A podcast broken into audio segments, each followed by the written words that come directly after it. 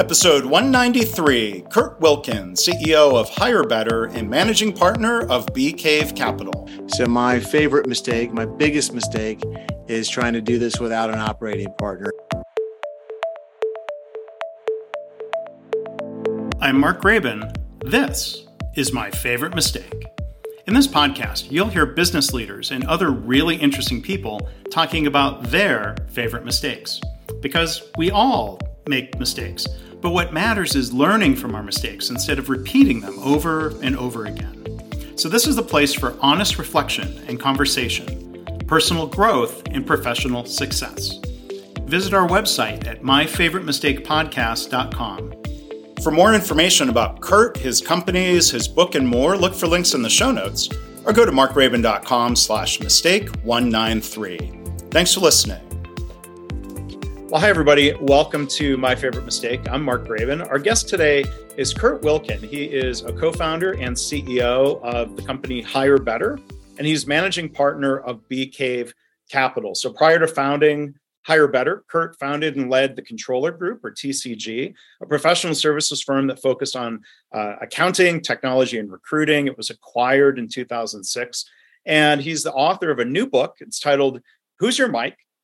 The subtitle is, uh, get this, a no bullshit guide to the people you'll meet on your entrepreneurial journey. So you can learn more, um, uh, hire better dot com or kurt wilkin dot com. It's W I L K I N. Look for links in the show notes. So um, Kurt, welcome to the podcast. How are you? Mark, I'm doing great, man. Thanks for having me. I love what you're doing to highlight mistakes and learning from them. Well, um, thank you for that. Uh, I'm looking forward. It's going to be a no bullshit conversation, right? I love it. I love it. Now, um, you know, Kurt's bio says, I love this. It says, uh, describes him as coach, mentor, entrepreneur, and proud mistake maker. So I th- you're you're in the right place. Hey, man, you talk about mistakes. I am absolutely in the right place. So thanks. Uh, I feel like I'm in my second home. Well, I'm, I'm happy you're here and look forward to talking about your book and, and other things from your career. But as as we, we normally do here, proud mistake maker, what would you say is your favorite mistake? Man, uh, you know, with the, the controller group that you just described, I had a partner and uh, he was really the guy that got stuff done and my execution partner. I was the idea guy, maybe decent sales, biz dev guy. We had a great run, as you mentioned earlier, was a successful exit. When I bought HireBetter, I didn't quite appreciate how much Brett brought to the table and how much I needed that execution partner. So my favorite mistake, my biggest mistake, is trying to do this without an operating partner. And uh, boy, I spent five years beating my head against the wall until I finally uh, re- realized what I was missing and uh, went out and found one.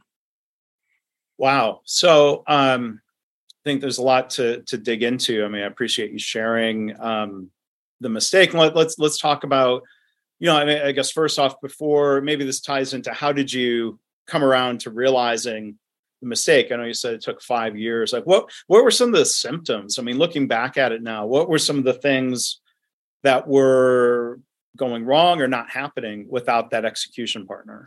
Yeah, you know, we we were growing rapidly, and I I'm, I'm very open and honest about this in my book, by the way, but very, we were growing rapidly at HireBetter, growing thirty or so percent per year, which is pretty good for a services firm, but we weren't profitable. And I kept telling myself, oh, we're just scaling. We're, you know, building for the future and, you know, all this crap that, and I'm not a very good manager of people or just manager of details. And uh, I, I just kept telling myself the story that we were spending money as investments and really we were just pissing away a lot of money. So that was one. And we see that a lot with our clients. If you are reach some sort of plateau or if you realize you're just not profitable, or maybe you could be much more profitable, those are generally symptoms. Uh, the other was, man, I had a list a mile long of projects I wanted to do. And why don't we do this? And we need to start implementing this. And, uh, you know, I just, I, I made the team like a five-year-old soccer team where you're kind of chasing the ball and really no true team. And, and it was just a bad leadership on my part, and and uh, maybe maybe bad followership on their part. I'm not sure. Maybe they were good followers because they did what I asked them to. So tell us. I, I'd like to hear a little bit more of the context when you talk about um, buying the company. Was a, a, a founder still involved? Or I'm just curious to know some of the dynamics of that transition. Yeah, yeah, great story. Uh, great, great question. So with the Controller Group, I founded it with uh, with uh, partnered with Brett Lawson and Kathy Schrock, and then when I uh, left there, I was really looking for what I wanted to do next. And there's a longer story, but the the short story is I I I, I tried to buy a couple of companies that were more tech focused and not people focused. I was I was tired of dealing with people. People suck, so I was, wanted to find something that wasn't focused on people. Mm-hmm. And I realized at the end of the day, I'm not a tech guy.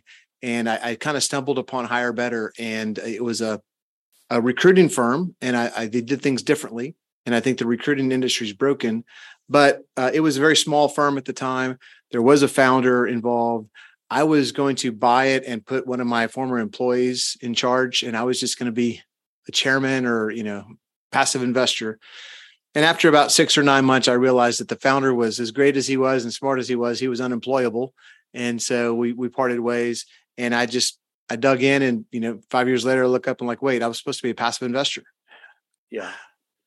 So you, I mean, you, you not only survived, you, you, you said you were growing. Um, as this re- realization of the mistake or what was lacking really, really sunk in, like was, was, was it a gradual recognition? Was there kind of a, a big aha moment, and and you know, how, either way, how did you adjust? Did you bring in that that kind of person?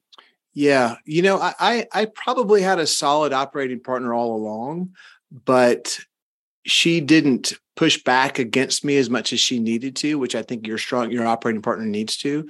So if I disagreed with her, even if I was super friendly about it, she would go along with it, right? And so we just didn't make. With Brett, we kind of fought a lot, but we always came up with the right answer, no matter, you know, what the right answer was. Um, and uh, I, I don't know if it was gradual. I, I I think the first three or four years, you're like, hey, we're just paying myself nothing. Credit card bills going up, and and just the story I kept telling myself is we're investing for the future. And then I, I looked up and realized we're we're really not building something for scale. We're not building systems and processes and structure. We're just fighting fires. And uh, that's probably the aha, was like, oh crap, my credit card debt is is through the roof. I'm not making any money. I'm busting my ass. And as I say in the book, I had built a lifestyle business for everybody but me. And that's a quote from a good friend who came in and and dug in and and, and tried to help us understand what our challenges were. So you you mentioned the woman who was working with you here as operating partner. Were you able to work with her so she could adjust? I mean, I don't know if she would come on and say her favorite mistake was not pushing back hard enough on Kurt. Was, was there a matter of making an adjustment or bringing in somebody different? You know, I we probably, if knowing now or knowing then what I know now, I think we would have been able to adjust. But at the time, I think neither one of us really understood what was going on. And then later I read Rocket Fuel by Mark Winters and Gino Wickman. If you've read that book, it's a great book about the difference between the visionary and the what they call an integrator. Um, if I've read that before, it would have been eye-opening, and maybe we could have um, made some changes. But uh, she she actually had a chance to go back and run her family business, and it was an op- opportunity of a lifetime, and I, I certainly wouldn't have wanted to get in the way of that. So it really worked out best for uh, all involved at the end of the day. And it allowed me to go find, you know, the right uh, longer-term operating partner. Mm. And so then how much longer... Has, has has that person been in place? Is that playing out the way then way, the, the the way you would have wanted? Well, it's it's great that you asked, Mark, because we've talked about favorite mistakes. Let's talk about it a little bit deeper, um, and I'll, um, I'll I'll share what I can. Uh, so, long story short, we were wasting money, as I mentioned before. We're inefficient, and then we brought in an operating partner who came in, and she was a great turnaround person. She cut costs. She uh, right-sized the team. We raised prices to be where we needed to be. We cut costs. We were very, very profitable for a couple of years uh, under her guidance. Um, but what I learned was she wasn't a growth partner. She was a, a turnaround partner. And, you know, so there's a, a different um, person for every season. And uh, I, I learned that uh, that she was great for that, but she wasn't great for growth. So we we ended up parting ways. And, and uh, I'm so excited and happy that we worked together because she really saved our bacon. And then I brought in a, a friend uh, from Y P O who uh, came in and uh, did a great job on the growth side. And he had some health challenges. So he, he um, decided to, to step away. And then about two years ago, I brought in Cisco Sacasa, who uh, is, uh, I liked him so much that he, uh, I made him my C E O about okay. a year ago, a year and a half ago. Hmm. And so I've stepped aside from the C E O role, which has been really um, great for me to go do what I really enjoy doing and love to do, and and not the not run a run a company. That's not my bag. Yeah. So you know, I mean, you know, our our one of our themes here on you know My Favorite Mistake is you know embracing the learning from the mistakes, to not beat someone up for Um, making mistakes, um, but, you know, to acknowledge them. And, um, you know, so you, I want to come back to that phrase you use of being a proud mistake maker. I was wondering if you could elaborate on that. Like what that mean, that phrase means something to me, but I, I want, I want to hear what it means to you. You know, I'm very, I, I very much have the belief that we learn best from our own stories, our own experiences, and definitely from our own mistakes, if we have the right attitude.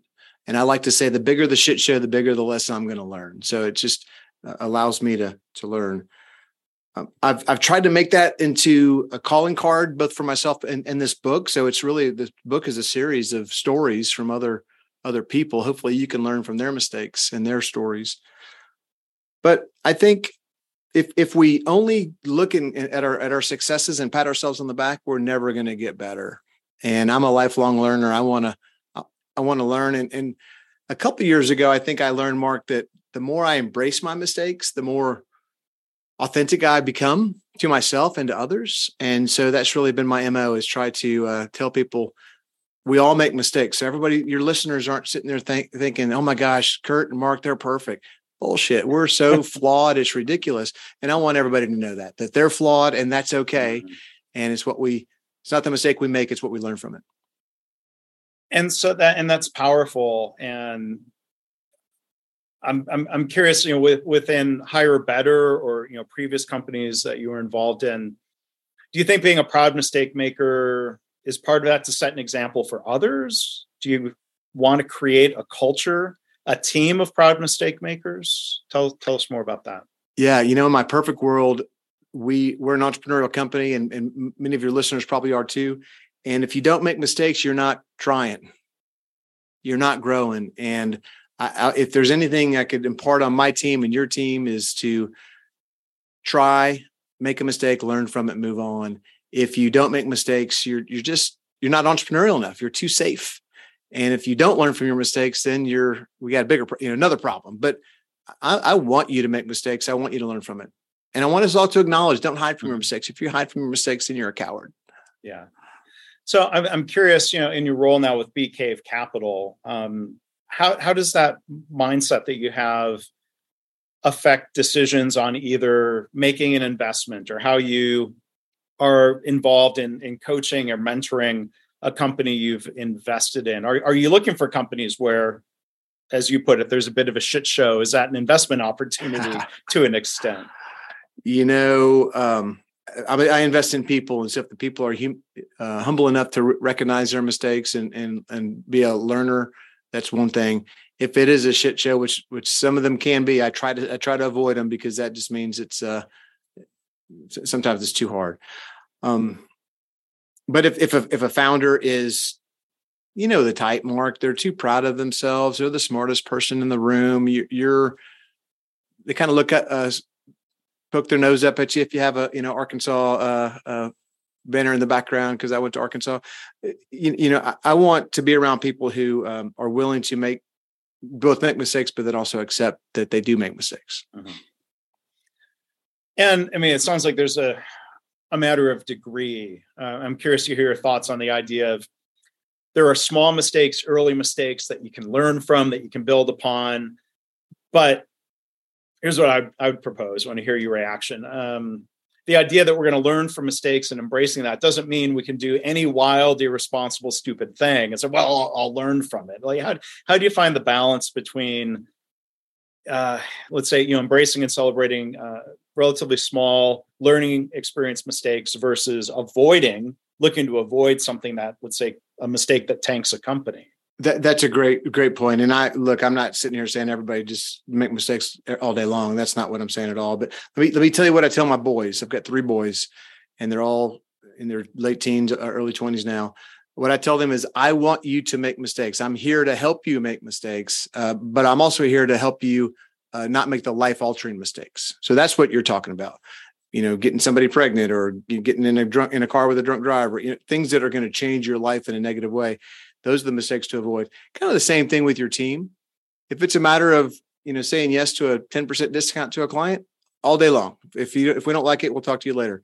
But to, um, you know, hide something material from a client or from, from us is a big mistake. Yeah. Um, Before we talk about the book, and again, our, our, our guest is Kurt Wilkin. The book is uh, Who's Your Mike? Um, you know, two other things stood out to me, you know, from, from your bio, Kurt, when you talk about learning from other people's mistakes or learning from mistakes. You, you, you talk about seeing your dad struggle as an entrepreneur first off, and then you talk about being part of uh, joining a fail, what turned out to be a failed startup in the dot-com bubble. I'm, I'm wondering if one or both of those, you know, I guess observing your dad and living through that in a way, like how, how did that influence your view on mistakes or help you as an entrepreneur and investor? Yeah, I, I may have interesting stories for both. So let me start with my dad. My, my dad was probably the smartest person I know, but my dad was, was uh, very, very cheap, and he wanted to, uh, he wanted to do everything himself. And so the mistake that he made was not have an operating partner, like I've talked about, or really being be, being too proud to, um, not proud enough to, to delegate some of those other tasks to people who are better than him and, frankly, a lot cheaper than him. And so he struggled. It's hard to be a, a one-man entrepreneur if you're not delegating anything. And I, honestly, I don't think I learned that until much later in life. But now that I kind of put two and two together, that's definitely a, a lesson learned. On the other, the the dot-com, just the biggest lesson there was, it was dot-com heyday, late nineties, early two thousands. And we were a, a licensed sports product. We're selling on the internet or e-commerce, licensed sports products like koozies and hats and t-shirts, whatever, for football, baseball teams. And we, um, we raised five million bucks on the back of a napkin. We, we launched, and we knew we needed to raise money in uh, like late, late two thousand or something like that. And, uh, I was I was not on the board, but I was uh, like the finance guy, sit around the board meetings, and we were needed to raise money. And uh, all the board members were like, "No, we're not going to raise money until we're a million, a hundred million dollar valuation." And there was one board member who says, "Guys, if we can raise money now on a twenty million dollar valuation, let's do it, because you never know when this thing's going to dry up." And everyone, ah, poop, you know, this is things going on fire. We're going to a hundred million dollars, and as you know, the the, uh, the bubble burst. And we ran out of money, couldn't raise money. So uh, um, just a lesson learned that sometimes, you know, take, you know, never know what tomorrow's going to look like. Yeah. And it seems like there's, you know, a lesson you brought up earlier, this, uh, this question of spending money to invest in the future versus trying to become cash flow positive, or at least break even. I mean, you know, there, there's, there's a big, I'm, I'm I'm curious how you think through this big decision for a startup or a company that is still growing really quickly. How do you think through this question of really, uh, let's say, swinging for the fences, as some people might put it, versus saying, well, we're stable and we can fund our growth, but we might be growing smaller. There, there, there it could be a mistake one way or another, right? Yeah, you know, honestly, I think that's a, a choice for the founders and, and the investors. What I mean by that is, there are times when I working, you know, twenty hour days for two weeks straight, where I'm like, well, why don't I just make a lifestyle business and, and just make this a cash cow and live happily ever after? And I see people doing that. And on the one hand, I'm envious of them. On the other hand, I, I wonder what they could do if they, if they did the other. And uh, we, we made the choice to go as fast as we could and, and build it and sell it with T C G. HireBetter, we're we're just we're trying to grow and be a successful company, but it's not necessarily a lifestyle business. It's just we're not trying to grow it to flip it. So it's a choice, I think. Yeah, and it's not but for then, everybody. Yeah, but when and there, there's it seems a dynamic when when a founder or founders bring on investors. Now it's not strictly their decision anymore. Exactly. Your investors hopefully are aligned with what that decision is going to be, right? And I, I'm glad you said that, and I want to make sure that that. Uh, Folks know that when you bring on investors, you are it, treat it more than more sacred than you would your own money. Mm. So with the book, uh, with Kurt, you know, uh, you, you describe it as a business book for people who hate business books. Do you do you generally hate business books? You mentioned one that you really liked, but um... you know, well, I wouldn't tell uh, Mark Winters and Gino Wickman this to their face, but I think just the first three chapters is phenomenal, the best, right? The rest of it, eh, you know, um, and that's generally how I feel about a lot of business books. I, I believe, uh, even when I was writing this book, you know, my My friend said, Kurt, you need to write a book about networking and connections and whatever. You're so good at that. I'd read that book. And I'm like, guys, I got thirty pages of that. And then the, the rest of a two hundred page book, I'm just making full of stuff, full of crap. And I think that's what a lot of people do. They've got a nugget, really cool nugget they want to get out there. And then they have to fill a bind to sell a book. And there are good ones out there. Don't, please don't get me wrong. Um, so what I tell people is, you know, twenty percent nugget, treat mine the same way. twenty percent nugget. I, I, I wrote it in ways that you could d- really divide each chapter. Say, I want to read a chapter about a legacy employee you outgrew that's in finance or accounting. Well, that's chapter one. Uh, if you want to read about the uh, big swinging, you know what, sales guy you bring in from the outside who's puff, full of puffery and never going to deliver, that's chapter seven. That's Pipeline Paul. So each chapter is a different archetype that you're going to meet on the entrepreneurial journey. And it's just a fun way to learn these stories from, from other people's successes and failures. Yeah. So I know that's one thing you focus on is, you know, kind of thinking about the role of certain key employees as a company grows or, or progresses. You use this phrase where, you know, yesterday's hero might become today's liability. Can you can you share, um, you know, kind of what what what's what's a common situation there? Somebody who is how, how common is it where somebody's a great fit for, let's say, the very early days of a startup? Everyone's got to do a little bit of everything, and as as opposed to getting into a mode now where it becomes a little bit more, if you will, professionalized and certain functions where you you, you maybe want expertise as opposed to being able to do be a jack of all trades or a Jill of all trades. You just nailed it. Everybody who's an entrepreneur has or will have that challenge. And as you're getting off the ground, you need people with that entrepreneurial grit that will roll up their sleeves and do anything. You need to go visit a major customer one day. You need to go sweep the floors the next day. You need to whatever the next day. Those are great guys and gals to have when you start. And not to say that those folks can't grow into your V P of finance or V P of sales or whatever it is down the road. It just doesn't happen that often. And it's, um, as you grow and, and really go to try to scale, to use that term, you need that specialization in certain areas. And not that you can't do it. I, I like to tell people, if you've got a six-person leadership team and you're all going through this for the first time, you're going to learn a bunch of lessons the hard way. But if two or three of you have done this before in, in their, you know, with it, similar type company, you're going to you're going to get there faster and more efficiently and with fewer heartaches. Yeah. And, you know, we've had a few guests on the show here frame their favorite mistake as, you know, a, a hiring mistake or not reacting to their perception of a mistake quickly enough. Um, what, what's your advice if you've hired somebody, looked great on paper, you thought it was going to be a great fit, and then early on you think you're, you're starting to have second thoughts? Like when when do you sort of lean in and try to coach your way through it or or fix the situation versus realizing it's a mistake? There's really no real good option other than finding somebody different. Yeah. I'll, I'll say a couple of things. First, uh, there's a book out there called Hire Slow, Fire Fast, which is a great uh, thought, you know, hire slow, make sure that they're a good fit, both with their experience as well as their skill set and fit into your culture. And then when you realize that it's not, then, then terminate quickly. The caveat is, Did you uh, did you set them up for success? And uh, if if you didn't, then there might be an opportunity to do that. And if you did, obviously move quickly. The other thing is, Mark, look in the mirror. There's an epilogue to the book called "When You're the Problem." The last chapter of the book is called "When You're the Problem."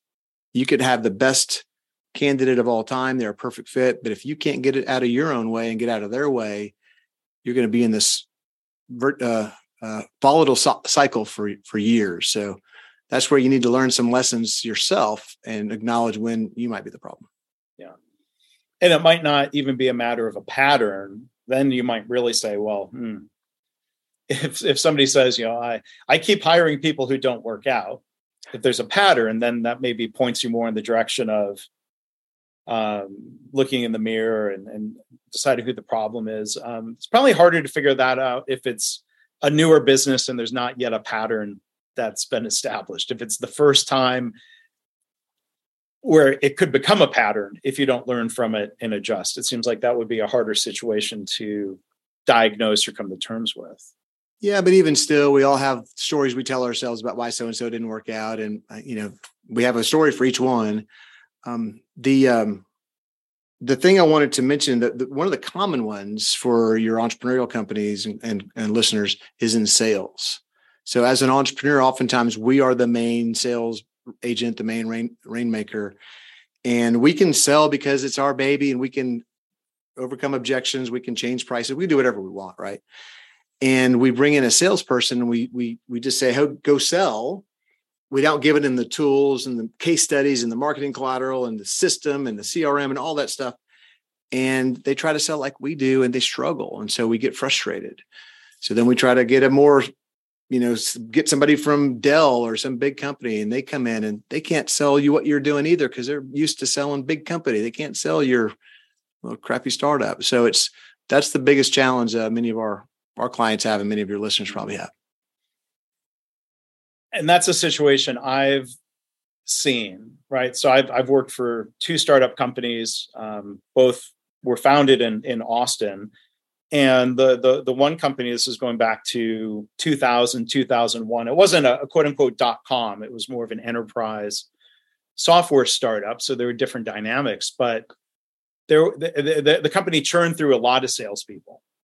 And I recognized the one issue of um, someone who had come from a bigger, really successful company who was seen as more of a quote unquote order taker. And that didn't translate well into a startup. And I, you know, that, that, I mean, that's a sound. Well, no, I guess that phrase was used in a disparaging way of like, well, and it didn't mean that it was a bad person. I think it was more a matter of bad fit. Right. And then one of the people back to the, back to the subtitle of Kurt's book here, um, the people you meet in your entrepreneurial journey. Um, one, one of those salespeople that didn't work out was of the big swinging bleep Uh, variety. People can fill in. They know the phrase. I don't want to have to tag the episode as explicit. Maybe. Well, you already said it. But I'm sorry. I'm sorry. No, it's fine. Yeah, it's not. It's not that. Bleep them out. No, it's my mistake getting hung up over that. But uh, this this guy this guy was a jerk and was abusive. You know, I was working in like a sales engineer role. I'm not trying to turn this into a counseling session, but like there's this question: at one point, at what point are there behaviors that are just not acceptable? Compared to, are you delivering or not? And this this guy had a Super Bowl ring, and that was his. I don't know if you've run across if this is one of the people you've met, but I, I think he he banked a lot on that Super Bowl ring was going to impress people, hmm. and it didn't always work out that way. Sure, I, you know, not the specifically the Super Bowl ring, but everybody or a lot of these guys and gals have a proverbial Super Bowl ring they're swinging around with the stuff. Yeah, yeah, it's interesting. You you, you mentioned. Um, what kind of things might they do that make them maybe I didn't, you didn't quite say this, but not a good culture fit. Maybe they're successful financially for you, but they're not a good culture fit. That's a, that's another question you have to come across. You have to answer for yourself. Are you willing to put up with it? And the good salespeople are going to have an edge and they might not be the same docile, you know, personality that your office manager has. And that's okay because you don't want that as your salesperson. So man, it's this ain't easy. Let's just put it that way. there's there's a, there's a lot of room for mistakes, but again, as, as you're emphasizing, Kurt, and we try to focus here on the podcast, you're going to make those mistakes, but admit them, learn from them, don't repeat them. That seems to be the key. Love it. Love so it. One other thing I wanted to ask about the book, there, you know, it's kind of a broad statement related to the book. We're saying, you know, the the the modern workplace is a dumpster fire. So. More specifically, like what, what are the biggest uh, sparks of said dumpster fire in a modern workplace? The the fire starts somewhere, somehow. There's just a lot going on, obviously, with the the out output of the of the pandemic and and with this whole great resignation and now this quiet quitting and and work from home, work from the office. Uh, if you read Tim Ferriss's four-hour work week, that's a bane of a lot of uh, entrepreneurs' existence. Uh, you know, so we're just trying to deal with people. As I said before, people suck. They're also the most beautiful thing in the world, but it, it's hard to wrangle, you know, mm-hmm. a, a, and build a good team. So this this phrase, uh, I'll, I'll ask you before we wrap up here, quiet qu- quitting, is that a real thing or is that bullshit? Is that a bullshit phrase? Well, I don't know who who uh, trademarked it. Uh, you know, the guys at TikTok do a great job with that, but you know, I think it's been going on for years, and, and we we probably have a lot of it in our organization, and you do too. They're just kind of coasting, is the way I, I put it. And like I mentioned with Tim Ferriss's four-hour work week, those he, he basically uh, encourages people to work as little as possible, and they're you know, but, but have as much fun as possible.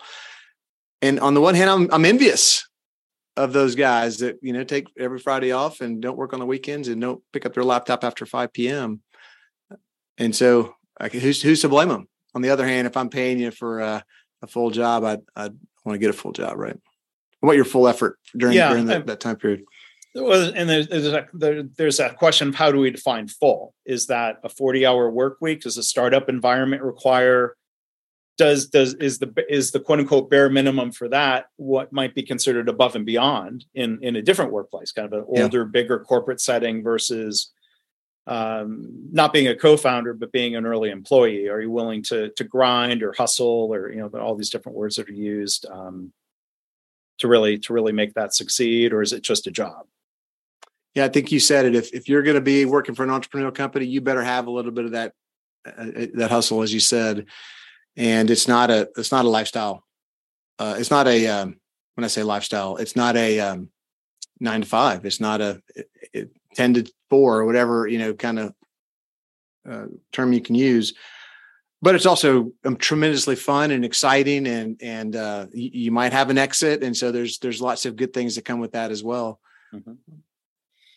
And then the, the other phrase you mentioned, the Great Resignation. Um, there's some people saying, well, that's been going on for a long time as well. Do you do you agree, or is that a new? Are there elements of this that are a new dynamic?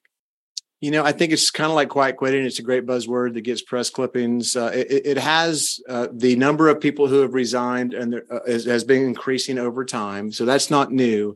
What happened was during COVID, there was a big sh- stop. Everybody, no one moved. Everyone was afraid to move. And so then the next year, it was just exacerbated by so many people that that were really looking for something new. So what they are looking for, we we do know this, they're, for the most part, generally speaking, they're looking for purpose. They're looking for, for mission. They're looking for a place that has values that align with them. So that part has been growing and is here to stay, I believe. A paycheck is obviously needed, but it's not the only thing for most people. Yeah. And back to the subtitle of your book and the, the the title of the book again by Kurt Wilkin. Who's Your Mike? A new a no a new that's my most recent mistake. Not a new bullshit, a no bullshit guide to the people you'll meet on your entrepreneurial journey. And it sounds like you've described some of those people. Some of the people you'll meet share the passion, are willing to put in um, you know, a lot of work to grow a business. And then some people you meet who are just in a different place, looking for something that is uh, not as demanding time-wise, and and as with all things, I'm sure it's a matter of just finding the right fit for the right situation, whether you're that job seeker looking for a change or an entrepreneur looking to hire for your team. Yep. So, uh, Mike, well, or Mike, uh, another mistake. This is a Friday afternoon podcasting adventure. I've long gotten over trying to edit out my mistakes, but uh, the author and our guest is Kurt Wilkin. The book is Who's Your Mike? Um, I'm going to try to say it correctly this time. A no bullshit guide to the people you'll meet on your entrepreneurial journey. And I've had fun saying no bullshit. So uh, Kurt, it's been fun having you here. I uh, really appreciate everything you have to share today. Hey, man, Mark, thanks so much for having me. I really appreciate you applauding and uh, uh, the, the the concept of the mistake and helping people learn from it and being okay with that. Well, thank you for being okay with it, leading by example and, and sharing your stories. Really appreciate it. Thanks again. Awesome. Well, thanks again to Kurt Wilkin for joining us today. To learn more about him, for links to his own website, his book, his companies, and more, you can look for links in the show notes or go online to markgraban dot com slash mistake one ninety-three. As always, I want to thank you for listening. I hope this podcast inspires you to reflect on your own mistakes, how you can learn from them or turn them into a positive. I've had listeners tell me they started being more open and honest about mistakes in their work. And they're trying to create a workplace culture where it's safe to speak up about problems, because that leads to more improvement and better business results. If you have feedback or a story to share, you can email me, my favorite mistake podcast at gmail dot com. And again, our website is my favorite mistake podcast dot com.